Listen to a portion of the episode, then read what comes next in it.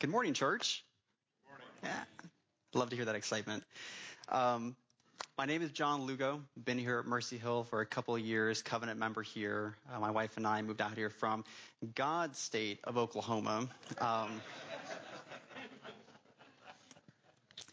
and we love it out here. I don't know that we would ever actually go back to God's state. We uh, love California. Uh, we love the fact that we may be able to move closer to Mercy Hill um, and actually just build so many good friendships with the brothers and sisters here. Um, and you guys know it can be kind of dry out there in the form trying to find a place that preaches the gospel, find a place that can dive into the word and really move your heart um, in a way that um, that gets you closer to what God is trying to convey in His Word.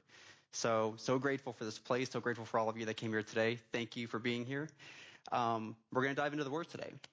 So, if you have a Bible, uh, we're going to be in the book of Acts. We do have an usher or two that will be coming by with some Bibles.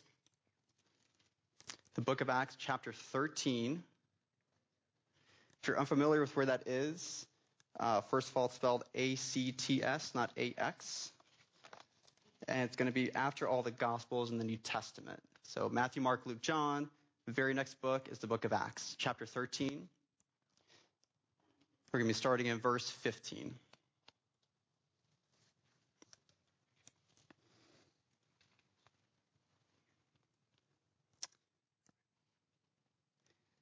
Now, after the reading from the law and the prophets, the rulers of the synagogue sent a message to them, saying, Brothers, if you have any word of encouragement for the people, say it. So Paul stood up and motioning with his hand said, Men of Israel, and you who fear God, listen. The God of this people, Israel, chose our fathers and made the people great during their stay in the land of Egypt. And with uplifted arm, he led them out of it. And for about 40 years, he put up with them in the wilderness. And after destroying seven nations in the land of Canaan, he gave them their land as an inheritance. All this took about 450 years. And after that, he gave them judges until Samuel the prophet. Then they asked for a king, and God gave them Saul the son of Kish, a man of the tribe of Benjamin, for 40 years. And when he had removed him, he raised up David to be their king, of whom he testified and said, I have found in David the son of Jesse, a man after my own heart, who would do all my will. Of this man's offspring, God has brought to Israel a Savior, Jesus, as he promised. Before his coming, John had proclaimed a baptism of repentance to all the people of Israel, and John was finishing his course. He said, Who do you suppose that I am? I am not he. No, but behold, after me one is coming, the sandals whose feet I am not worthy to untie. Brothers, sons of the family of Abraham, and those among you who fear God, to us has been sent the message of this salvation. For those who live in Jerusalem and their rulers, because they did, they did not recognize him, nor understand the utterances of the prophets, which are read every Sabbath, fulfill them by condemning him. And though they found in him no guilt worthy of death, they asked Pilate to have him executed. And when they had carried out all that was written of him, they took him down from the tree and laid him in a tomb. But God raised him from the dead. And for many days he appeared to those who had come up with him from, the, uh, from Galilee to Jer- Jer- Jerusalem, who are now his witnesses to the people. And we bring you the good news that what God promised to the fathers, this he has fulfilled to their children by raising Jesus. As also it is written in the second psalm, You are my son. Today I have begotten you. And as for the fact that he raised him from the dead, no more to return to corruption, he has spoken in this way I will give you the holy and sure blessings of David. Therefore, he says in another psalm, You will not let your Holy One see corruption. For David, after he had served the purpose of God in his own generation, fell asleep and was laid with his fathers and saw corruption. But he whom God raised did not see corruption. Let it be known to you, therefore, brothers, that through this man forgiveness of sins is proclaimed to you. And by him, everyone is freed from everything from which you could not be freed by the law of Moses. Let's pray.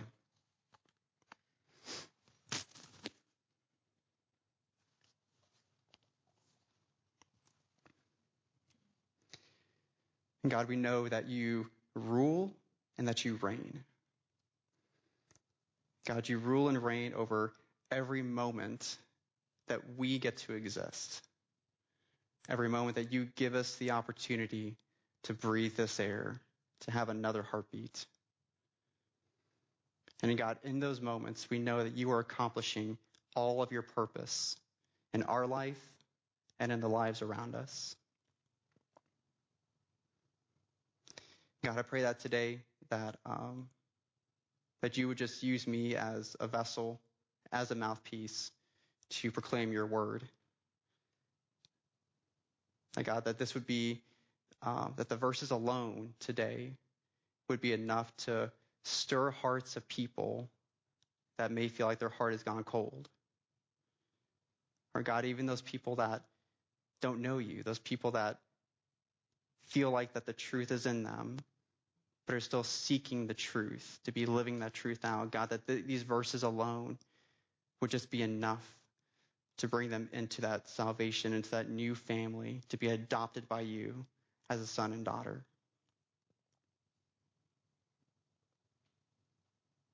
God, we know that your word never returns void. We know that in every moment that you are ruling, that you are reigning over what is said and what is accomplished. God, I pray you would accomplish your purpose here this morning. Pray that you would uh, get me out of the way and put me behind your cross. Pray all this in Jesus' name. Amen. All right, so a lot of verses to go through today. Um, you'll be happy to know we are not going verse by verse literally through all this. We would probably be here for longer than you would want to be here, more than likely. Um, but we will be highlighting a few verses as we go along, kind of diving into some of the key words of what Paul talks about. But before we do that, I want to start off with a question. So, what does a word of encouragement look like for you? So let that question just sit for a minute and think it through. If it even helps, you can think through an encouraging word that maybe someone shared with you fairly recently, a close friend or a family member, or an encouraging word that you shared with a friend or a family member as well. What, what was that like? Were the words appropriate for the occasion? Or did the words kind of miss the mark and, and possibly even drive a stake a little bit deeper into the hurt that was going on? Was the gospel evident in what was shared? Or did that exhortation sound kind of flimsy and just a little bit cliche? We've all been through those scenarios where we have just no idea what to say in those times of grief, in those times of sorrow, those challenging times where there isn't a simple or obvious answer to the problem that's just staring you down, that's just waiting for a response. And those can be the times when we find ourselves feeling pressure to speak. And sometimes we just kind of speak out of turn and we just think, oh, did I just, did I really just say that? Did I, well, that, that, that wasn't helpful at all. Hate that, that, hate that came out that way. When we consider a grid for encouragement or exhortation, scripture should be our guide. And one specific verse that I found helpful as of late is Hebrews, Hebrews chapter 3, verse 13, where the author tells us, But exhort one another every day, as long as it is called today, that none of you may be hardened by the deceitfulness of sin. Do you hear that massive driving purpose behind our encouragement in that verse? It's, it's at the very end, where the author of Hebrews says, So that none of you may be hardened by the deceitfulness of sin. The words that a grieving parent needs to hear from a trusted friend are vastly different than the words of a child that's experiencing failure needs to hear from a loving parent. But that grieving parent and that saddened child do have one thing in common. They're likely both being deceived by a lie. They're likely believing something that this world wants them to believe that is not true. A lie that burdens uh, or a lie that uh, a lie that can that there isn't a father that cares for them, a lie that there isn't a savior that has gone through every fiery earthly trial and far more cosmic one, so that we can turn to one stronger than us and lay our burdens down at the foot of the cross. A lie that we haven't received the Spirit in our lives to help us in these times of distress.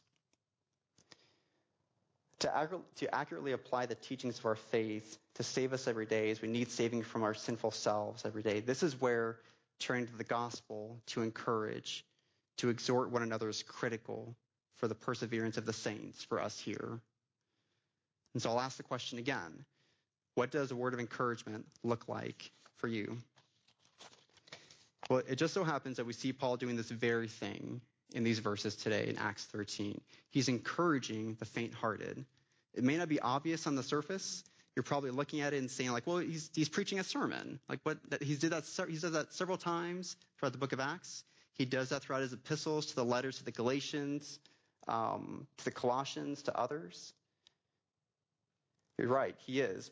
But he's preaching probably one of his far more challenging sermons because you see, Paul cares deeply about these lost souls that are in front of him. So much so that he's willing to make some pretty controversial statements so that the Lord could maybe, but just maybe, open up the eyes of the blind and call those people into the family of God. Paul is exhorting, and his exhortation is being led totally unequivocally by the Holy Spirit. So if you have your Bible still open to the book of Acts, keep your finger there in chapter 13. We'll be jumping into verse, uh, verse 15 here in just a moment. But first, I want to just provide some background on, um, on the book of Acts. So um, this morning, uh, if you're new to the Bible or you just need a short refresher in the book of Acts, good. That's what we're going to be doing.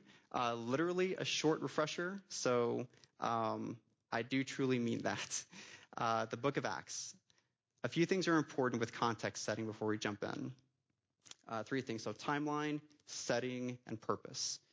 So timeline. Acts starts at the ascension of Jesus. So Jesus has gone through his whole earthly ministry. Um, he has been crucified. He's buried. And as we know, spoiler alert, he does rise, which is great. And now he has ascended into heaven. All four gospels, Matthew, Mark, Luke, and John, give accounts of those big events. So if you want to go back and read more, you can find them in those Gospels. Even better, come join us any given Sunday. We're making our way through the book of Luke, and you can hear more about that risen Jesus every single Sunday. So back to Acts. Before, before Jesus fully ascends to be with the Father, he charges the apostles, the 11 disciples, not 12, since Judas is now out of the equation. He charges the 11 apostles with a great commission. Go therefore, make disciples of all nations baptizing them in the name of the Father and the Son and the Holy Spirit, teaching them to observe all that I've commanded you. So these 11 men now have their charge. Take the word of God to all the nations. Or as Luke would write in Acts chapter 1 verse 8, be my witnesses in Jerusalem and in Judea and Samaria and to the end of the earth. And so begins the book of Acts at this point. The last two context setting pieces of setting and purpose we can kind of lump together so we can fly through those as well. Location wise, the book of Acts starts in Jerusalem and it propagates out to a lot of what's today uh, Greece, Turkey, Syria, Lebanon, Israel, and ultimately Rome. So a pretty large swath of area when you look at a map, especially being the fact that they're usually on foot, on a boat, horse and buggy, um, not combustible engines quite yet. So that's 1700 years before that came around. Um, and so now we get to the purpose. So why were the apostles covering all this ground? Why do they care about trying to cover this large swath of territory? And it was to be a witness to the world for the gospel of Christ, to share the good news about eternal life. So God chose these 11 men and eventually a new 12th apostle to tell the people about the need for a savior. And as you would imagine, as the souls were saved, new churches were stood up along the way. So the book of Acts is about the early church. Its purpose is to show us that the is to show us the readers how and where the gospel spread.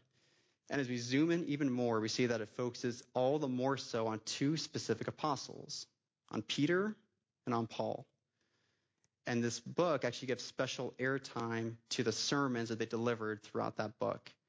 And that's where we are today with Paul's sermon that he's delivering in Pisidia of, of Antioch.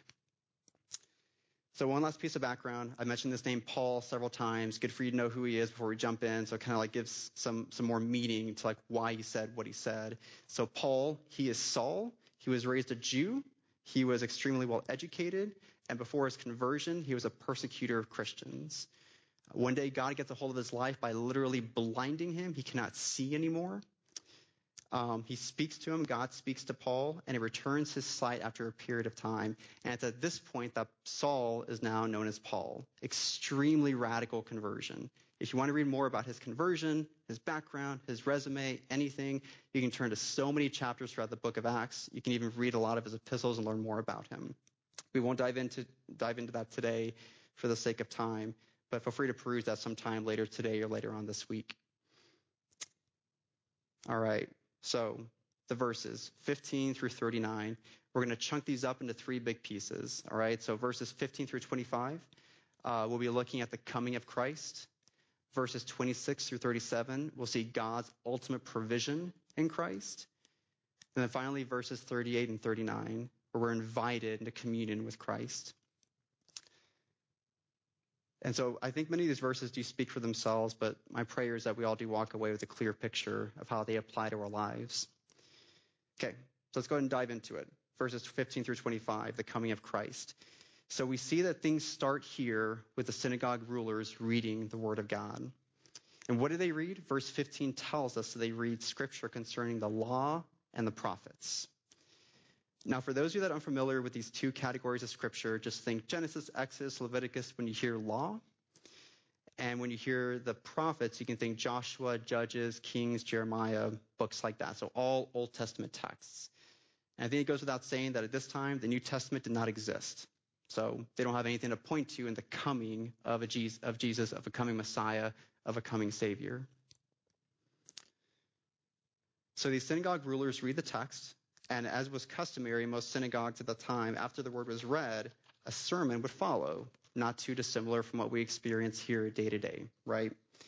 And these religious re- re- leaders just finished reading the scripture, the law and the prophets, mind you, and they see Paul and his buddy Barnabas hanging out in the synagogue and tell them at the end of verse 15, if you have any word of encouragement for the people, say it. And what's interesting about this is that they're not asking Paul or Barnabas to exegete this text. They're not asking them to give just a teaching lesson on this text. No, instead, what they're saying is that after I've read this heavy word of the law, this heavy word from the prophets, we need encouragement. Can you please come up here and give an encouraging word to the people that are gathered here today? Now, this is a bit of a tangent, but totally related, so just stay with me. So, if you ever read through the books of the law, like Numbers, Leviticus, Deuteronomy, you know, so, so you know, it's, it's, it's not easy to find an encouraging word in there, right? At least not being, not, at least not without having, being able to point to the coming of Jesus. So, you can imagine, like, these rules of do's and do nots, ways you can get kicked out of the city for being unclean, commandment after commandment, all being kept imperfectly by an imperfect nation. And somehow, as part of the nation of Israel, you're convincing yourself that God has chosen you. He's chosen me as this Jewish person to redeem me into something. And that's just hard. That's hard to continue to believe without having seen that promise fulfilled yet. But that's the law. Now, on top of that, to provide an encouraging word from any of the prophets. And like, don't get me wrong. So Isaiah is a great book. They're all great books of the Bible. Isaiah, Jeremiah, Ezekiel, Daniel. But have you ever read through any of the minor prophets before? Have you read through like Nahum, Hosea, Joel? So, so I, I, I would challenge you, not right now, but go ahead and read Nahum and, and come back to me with an encouraging word without having a reference to Jesus. So this book of Nahum is following the, uh, the, how Jonah had just gone in and saved Nineveh. And then now Nahum is saying how Nineveh is about to be destroyed. So, so if you can find an encouraging word, I'm sure it's in there, but it doesn't leap out from the pages at you. You have to go digging for this thing, right?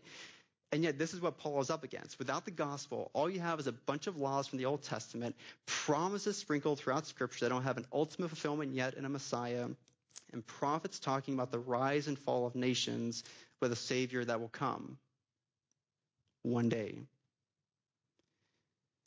But Paul, totally in tune with the Holy Spirit, is the one that responds to this invitation from the synagogue rulers. And he stands up in verse 16. Now, normally in that day, if you were teaching, you would stay sitting. You would not stand up. So he's already conveying a message to the people gathered there by standing up that he's not here just to teach on the word. Instead, he is here to encourage, he is here to exhort, he is here to tell the people why it is they are a chosen people, a chosen race.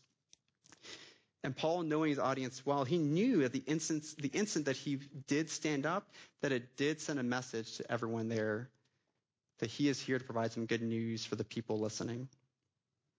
So he looks around the room, he sees two distinct groups of people in the congregation and addresses them both. Men of Israel, who are the Jewish people, and you who fear God, who are the Gentiles. And if you're wondering what these Gentiles are doing in that Jewish, Jewish synagogue, it's a good question to ask. Um, they didn't, so most of these Gentiles didn't subscribe to the full Jewish faith but they did subscribe to some of the um, some of the practices and expressions of the Jewish faith during that time, namely prayer. They wanted prayer. They wanted to know they could pray to a God, and gifts to the poor. They knew they had to give some sort of a sacrifice, that there was some sort of a work that they had to do so this holy God would ever listen to him, listen to them. And this is how they were admitted into the synagogues. But at the end of the day, these Gentiles were just kind of unsure as to who the true God was. They just kind of saw the synagogue in town. They would go to it, and they would hope that maybe, just maybe, they would hear the word of God, and that maybe, but just maybe, they could be called into the, into the family of God. So Paul sees these two groups and he just plunges straight into a survey of Jewish history. So I'm going to fly through this really quickly. In verse 17, he recalls the Jewish patriarchs, Israel's travels to Egypt, their 400 years in bondage in Egypt, and how Israel made their way out. In verses 18 and 19, he points to the 40 years spent wandering in the desert and 10 years of conquest, where Israel ran, ran out the seven nations in Canaan so they could claim their land. Then he moves on to the Judges in verse 20. And he decides to put it directly into fifth gear because I don't know if you read Judges either. Pretty dark time. Things spiraled out of control. I don't blame Paul for just skipping over Judges and going directly to Samuel at this point. But then things start to slow down in verse 21 when he's talking about Israel asking for a king. And if we're not careful here today, we can miss the exact thing that many of the Gentiles likely miss in the synagogue that day. You see, those last five verses of Paul's sermon weren't really designed for the Gentiles. They were designed for the Jewish people there that day. Paul was strategically using words of encouragement and sovereignty as he summed up hundreds upon hundreds of years of Jewish history. Paul wanted to show at the outset that Israel was chosen by God, cared for by God, and commissioned by God. Here, let's look back at some of the verb choices really fast in those very verses that we just went through. So, verse 17, God chose the patriarchs, or in the original text, elected could be used here. So, God elected the patriarchs. God made them great, or it can also be read as exalted them. God exalted these patriarchs. He's talking about Israel whenever they're in Egypt. God led them out of Egypt, talking about the Exodus, that promise of leading them out of bondage. Verse 18, God put up with them. This is referring to God's long suffering during the desert wanderings. Verse 19, God made them, gave them their land as an inheritance. So God fulfilled his promise by giving Israel Canaan. Verse 20, God gave them judges. God allowed Israel to have judges. And then finally, verse 21, God gave them a king. So God allowed Israel to have their king with Saul until he raised up David as king. Do you see how Paul's words are really intentional here? He is stressing God's mercy to Israel, God's acts of loving kindness, his election of Israel, his, his exaltation of his people, his gift of an inheritance in the promised land, his gift of rulers and kings every step of the way in the dark times of Egypt, in the dark times of the judges, in the dark times of Saul, the God of Abraham, the God of Isaac, the God of Jacob remembered a people. He didn't forget about them. This is the people that he was jealous for, people that he pursued, the people that he freed, a people that he wished to fully redeem and reconcile to him. Now, do you see what just happened here? Paul has taken some of the toughest teachings of the Old Testament law and encouraged those people in the congregation who are likely struggling with some element of the Jewish faith. There seems to be an underlying sense of weariness in the congregation, namely because the synagogue rulers chose not to teach on the Sabbath day and instead requested, asked for, encouragement, exhortation from Paul and Barnabas. Now, what everyone is weary from is kind of open to interpretation. The way that I see it is that with Paul focusing so much on salvation through faith alone, as well as God being a promise keeper, it would lead us to believe that these Jewish churchgoers and possibly even the Gentiles attending the synagogue that day are weary with keeping the law because they don't see an end in sight and they just want rest. Now, look, I can tell you, I have a three year old daughter at home, just one, and I can relate to the idea of wanting physical rest. There are many sleepless nights in our household. Um, but I think what Paul is getting at is far deeper than this. It's this idea of true rest. It's eliminating the restlessness of, of our heart. And this is where the gospel is always appropriate to share with that weary brother or weary sister. Just hear what Jesus has to say in the book of Matthew. Come to me, all who labor and are heavy laden, and I will give you rest. Take my yoke upon you and learn from me, for I am gentle and lowly in heart. You will find rest for your souls. For my yoke is easy, my burden is light. We even just sang that this morning. Or how about humble yourselves, therefore, under the mighty hand of God, so that at the proper time he may exalt you, casting all your anxieties on him. And why? Because he cares for you. It's 1 Peter 5. Both of these pieces of scripture beckon us to the throne of grace. They encourage us to forklift those worries off of our shoulders and put them on the shoulders of the one who can bear them for us. So as we encourage the faint hearted, as we encourage those around us here today, tomorrow, all of our days, let's make sure that we are leading with the gospel that it flows from our mouths at some point at the beginning, the middle, the end, even just bookending it to make sure that person knows who it is they are in Christ today. Okay, so back to our text. So Paul just flew through several hundred years of Jewish history, right? In a matter of five verses. Not bad. I couldn't do that. And then throws on the brakes in the successive four verses with David and John the Baptist, because this is the point that Paul really wants to stress here. So first we read in verse 22 that God raised up David. This verb raised up is a common Old Testament expression for God bringing forth a prophet or ruler to serve his people. So, so not totally out of the ordinary for Paul to use such a term. But what's interesting is that the term raised up is the same expression used to describe Jesus at the resurrection. And not only that, but reading on in verse 22, Paul says, I have found in David, the son of Jesse, a man after my own heart who will do all my will. While David did all of God's will, he did it imperfectly. But in Jesus, we see the perfect completion of doing all the Father's will, even until death. And so this is where the curveball comes in for the congregation. And you have to make sure that you're paying close attention to this because so far they've been hearing a lot of encouragement from Paul about being the chosen race, being part of the elect, part of the promise, receiving an inheritance, and so on and so on. I mean, at this point, Paul can pretty much just go home. He has exhorted that congregation fully and completely. They're satisfied where they are, and they're probably feeling pretty good about themselves. You know, we have, we, we have done a lot, haven't we? God has chosen us. He has brought us into this new light. He has made us this nation that he cares about. But if you know anything about Paul, he would never leave an opportunity like this without preaching Christ crucified. So in verse 23, Paul drops the controversial bombshell that of David's offspring has brought to Israel a savior, Jesus, as he promised. Now, I'm sure you can cut the tension in that synagogue that day with a knife of just dropping that one word of saying that it has been fulfilled by Jesus coming.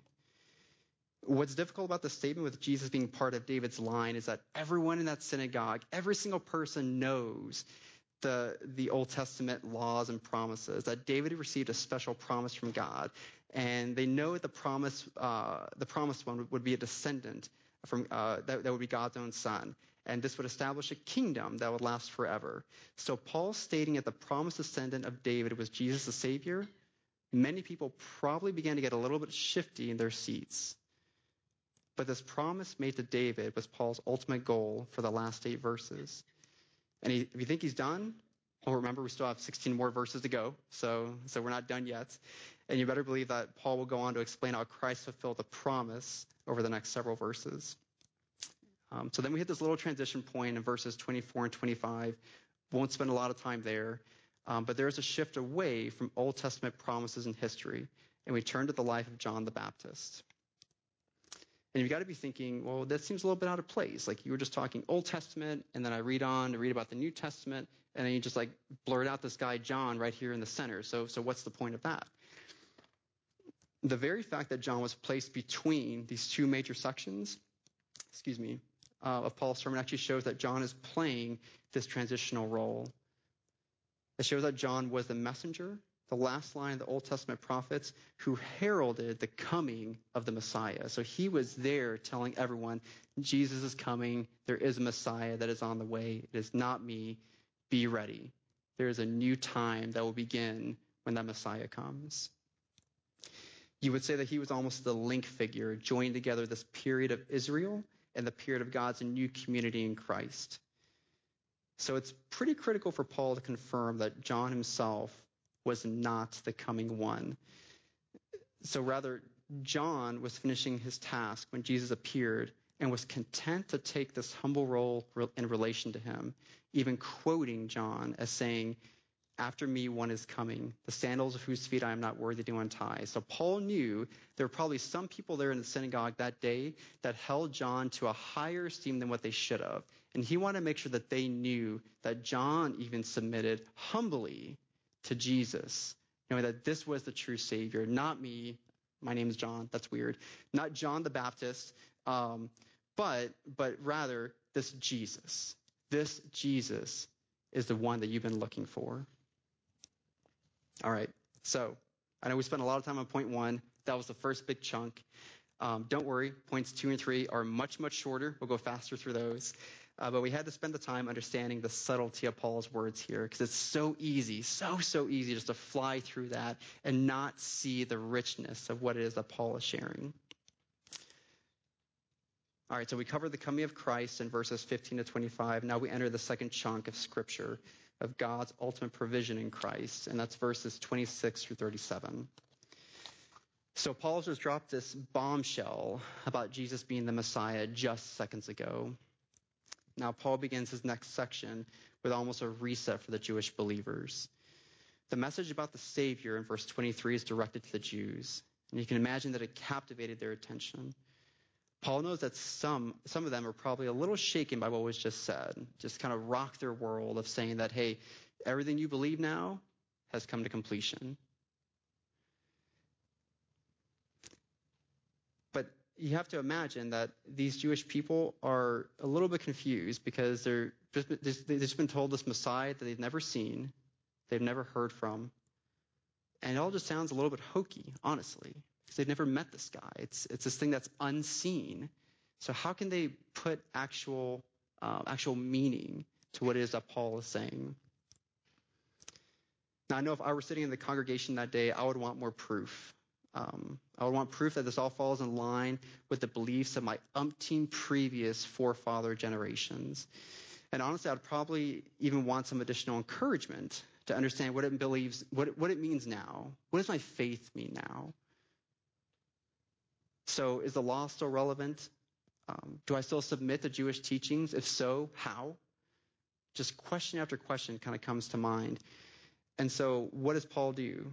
he senses this and he starts with another step of exhortation in verse 26.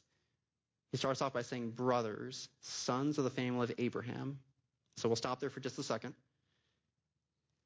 Paul is doing two things. He is calling the Jewish people in the synagogue his brothers. So, as a Jew himself, it's obvious that he literally means to call these people his Jewish brothers since they've been raised in the same faith.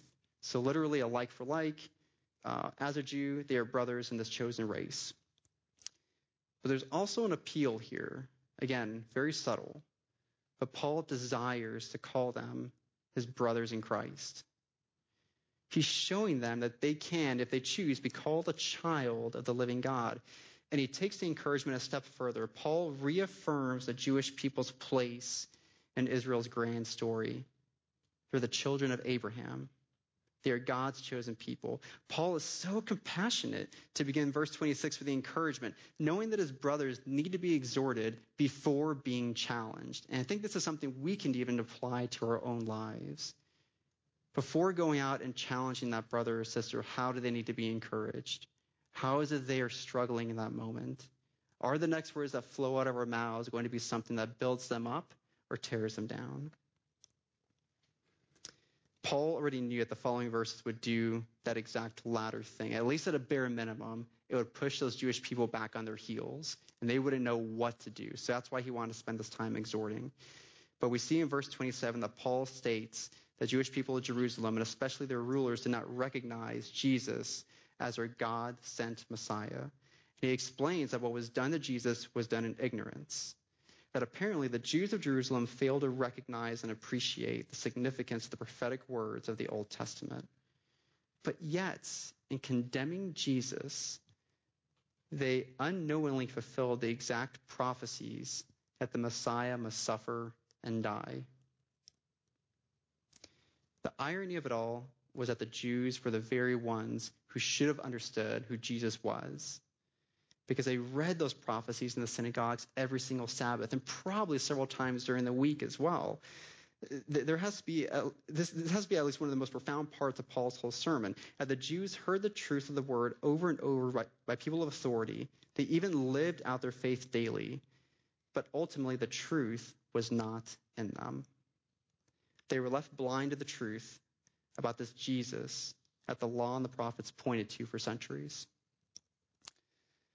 So, how does Paul stay true to the truth of history while still continuing to exhort this group of Jewish people? Well, Paul emphasizes how the Jews contributed to this divine plan. Uh, that, that all had been prophesied concerning the death of Jesus. He's even going as far as to show them the critical role that the Jews played in making sure that by condemning Jesus, a Messiah would come, that they fulfill the prophecy. You think about that. Like, that's just, that seems so backwards. How could you exhort some people, a people that committed this grave sin, that this idea of casting guilt on the innocent, killing the one that never deserved to die, and yet saying that there's still forgiveness for you, that there's still an opportunity for you to come to this risen Christ? For a people like that, Paul goes on to show the fulfillment of the Old Testament prophecies, and we'll fly through these. They're relevant, so um, so I want to make sure we do touch on it, but we're not going to spend a lot of time on these. Verse 29. So Jesus was nailed to a tree and laid in a tomb. So this fulfills Psalm 22. That reads, "For dogs encompass me; a company of evildo- do, evildoers encircle me. They have pierced my hand and my feet." I count all my bones. They stare and gloat over me. Verse 30. God raised him from the dead. This fulfills Hosea chapter 6 verse 2. After two days he will revive us, and on the third day he will raise us up, that we may live before him. Verse 31. And for many days he appeared to those who had come up with him from Galilee.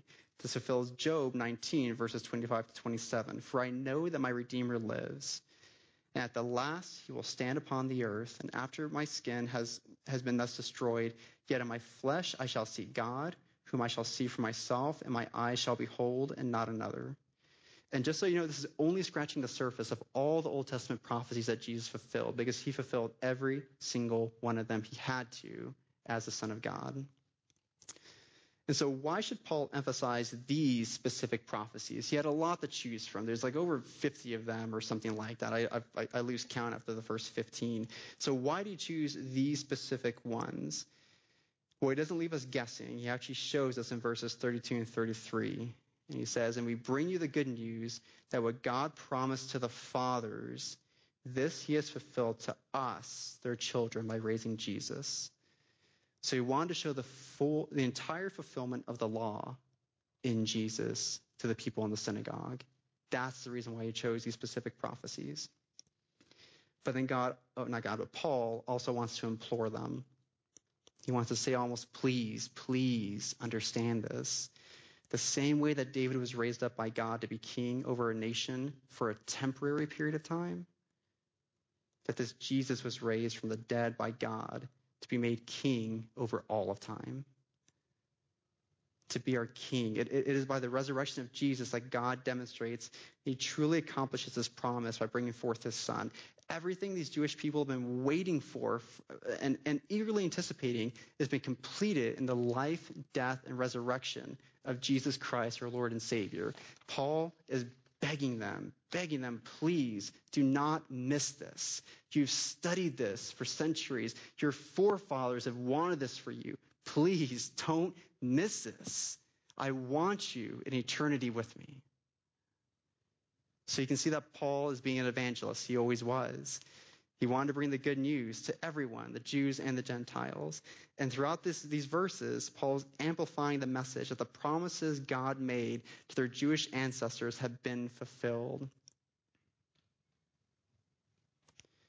Paul used scripture over and over to attest to the resurrection of Jesus as one who fulfilled the promises of David. Now, what remains, the only thing that remains, is for these hearers that have just heard everything that Paul said to respond to take action, to move towards Jesus, or to stay exactly where they are. We'll get to that here in just a minute at the very end. But finally, there's a couple of Old Testament texts in this section. We don't have time to fully address them, but I want to make sure that we just kind of touch on them quickly. Um, so in verse 34, uh, it says, I will give you the holy and sure blessings promised to David. Uh, in short, this is the holy and sure blessings um, that that uh, I'm sorry, let me go and check this real fast. So God's promise he would establish an eternal throne, so a kingdom that will last forever. So he knew, but but we know that God's promise was not fulfilled in David, um, who did not enjoy uh, an eternal reign, but it was fulfilled in Jesus. The other Old Testament verse in verse 35 refers to God's Holy One, who will not suffer decay. And we know that David was not speaking about himself, uh, in the psalm because he died. He was buried and his body did decay. But Jesus escaped death and decay by being raised from the dead. So those are those two verses. There's other depths to them that we're not going to go into right now just because of time. Um, but we will hit this next section. So we've gone through the coming of Christ. Uh, we just finished up God's ultimate provision in Christ. And now we jump into the last point, how we're invited into communion with Christ, verses 38 and 39. So, with the third time, he does address the Jewish people there as brothers in the synagogue. Um, and he turns really to the most important part of the sermon, the call to repentance. Throughout the sermon, Paul has bolded God's constant acts of mercy for the nation of Israel. And now he offers God's greatest act of mercy, the forgiveness of sins through Jesus. So you have to imagine that these Jews sitting in the synagogue are wondering, but, but how can it be? How, how can it be that through one man, this Jesus, that our sins could be forgiven? But on top of that, to hear Paul's next statement in verse 39, I'm going to read this one word for word. And, and by him, everyone who believes is freed from everything from which you could not be freed by the law of Moses. Again, and by him, everyone who believes is freed from everything from which you could not be freed by the law of Moses. So if you've read anything about Paul in his epistles, you know that he was really big on justification. He talks about it over and over and over in, in his um, in his epistles, and he wants to make sure that they know that the law of Moses could never, ever justify a person. That's not to say that the coming of Christ only accomplishes this; it accomplishes a lot more. But for them to understand that all these things that you do of keeping the law and keeping uh, and keeping um, your keeping the Sabbath, um, that will not justify you under a holy God. Above all, we really shouldn't miss the significance of everyone that believes. So this is an offer for the Gentiles as well as for the Jews, meaning that all people in the synagogue that day could choose to be free from the bondage of sin and be fully justified in the eyes of God. Uh, Paul would go on to write in the book of Romans that it was only by faith and faith alone that Abraham was justified. Scripture says that Abraham believed God and it was credited to him as righteousness. It's Romans 4. Abraham, the father of many nations, was saved because of his faith in a holy God, Yahweh, Now, works flowed out of Abraham because of his faith, but it was never his works that saved him, nor did his works continue to save him. Abraham's name, along with other Old Testament saints, are written in the book of life because of the faith that they had in a holy God. So, why does this matter? Well, because, friends, perhaps, but just perhaps, um, the best source for encouragement that we can give to our spouse, to our brother and sister in Christ, um, to our children, to our family members, to our coworkers, to anyone we come in contact with, is that they're a child of the living God. Think about that. Think about the impact of those words. You are a child of the living God. You are a new creation. The old has passed away. Behold, the new has come. There is a putting off and a putting on. The singular truth will help to dispel any lie or deceit from the enemy and bring light into the centerfold where the darkness has no place. Now, each circumstance will be different, and we need to ask the Spirit for His help in choosing the rest of our words. But safe to say, we should always offer exhortation to another person by telling them who they are in the eyes of our Heavenly Father, no matter the circumstances. No matter the depth of the suffering, no matter the dire straits of their weariness, no matter the hopelessness that they're confronting, that God has you. He knows you by name and He desires to draw near you, especially in these trying times. So now the question becomes how did the Jewish hearers respond after Paul's sermon? Well, if you read on just a bit, you see in verse 42 that the people begged that these things might be told to them again the next Sabbath. And after the meeting of the synagogue broke up, many Jews and devout converts to, Judaism followed Paul and Barnabas, who, as they spoke with them, urged them to continue in the grace of God. What, what great news, right? So, like, you have these, these people that are in the Jewish synagogue begging, please, please, say it again. We want to hear it again. We want to hear this truth again, please. So you'd probably expect there to be some changed hearts after this. You'd probably expect there to be a huge family of God, a new church planted. And unfortunately, it's not the case. There's actually bad news that follows in, in the successive verses. You see, these Jewish people came to the synagogue every Sabbath. They sat under the authority of the word, not too different than how we do every single Sabbath. They prayed, they tithed, they observed all the Jewish traditions of that day. But when it came time to respond to the beautiful truth of who they are in Christ, they hardened their hearts. And by the following Sabbath, after some reflection, those very same Jewish believers that were begging to have these same things told to them reject Paul's message, throw it to the ground. And so Paul responds in verse 46 It was necessary that the word of God be spoken to you, the Jewish people, first. Since you thrust it aside and judge yourselves unworthy of eternal life, behold, we are turning to the Gentiles. For so the Lord has commanded us, saying, I have made you a light for the Gentiles, that you may bring salvation to the ends of the earth. And what's the result from the Gentiles? When they heard this, they began rejoicing and glorifying the word of the Lord. And as many were appointed to eternal life, and believed. They wanted this so badly. They were looking for this. They would go to the synagogues. They would do all the, the Jewish traditions, trying to find who this God is, this God of Yahweh. How can I grow closer to this God? And now there's this open invitation for them, an open door to walk through brothers and sisters, we're not immune to the same blindness that plagues these non believers at Antioch of Pisidia. So remember, exhort one another every day, as long as it is called today, that none of you may be hardened by the deceitfulness of sin. So let's ask the question one more time. What is an encouraging word look like for you? Hopefully, it's been shaped up a little bit by what was talked about today. How will God's word impact the words that you choose the next time that counsel flows from your mouth? I'll just say one more thing and then close things up. So, this invitation, the one that we just learned about uh, for those in the synagogue, the same invitation exists for all of us here today. So, if you don't know Jesus as your Lord and Savior, please know that we would love to talk to you more about that. We would encourage you to find someone around you to pray with. We would love to welcome you into the family of God. There's a song that we sing at Mercy Hill on some Sundays, and the chorus go. I'm not going to sing it, um, but the chorus goes, "Come to the altar, the Father's arms are open wide.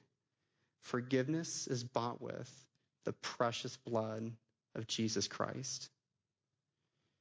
Church, be encouraged. There is hope in every trial. There is comfort in every struggle. There's light that breaks through the darkness. There's truth that shatters every lie. Come to the altar, rejoice because he is risen. Amen. All right, let's pray.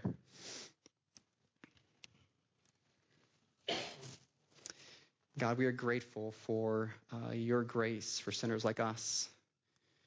God, while we uh, were not those Jewish believers in the synagogue that day, uh, we would cast you away the same way that they did, should you not have moved on our heart first. If you wouldn't choose us first, God. If you wouldn't chase after us every step of the way. We thank you that we have this loving God that will never leave us and never forsake us. God, may we run to you, we run to you in these moments where we question your goodness and question your presence because you are always there. You are always with us. In Jesus' name, amen.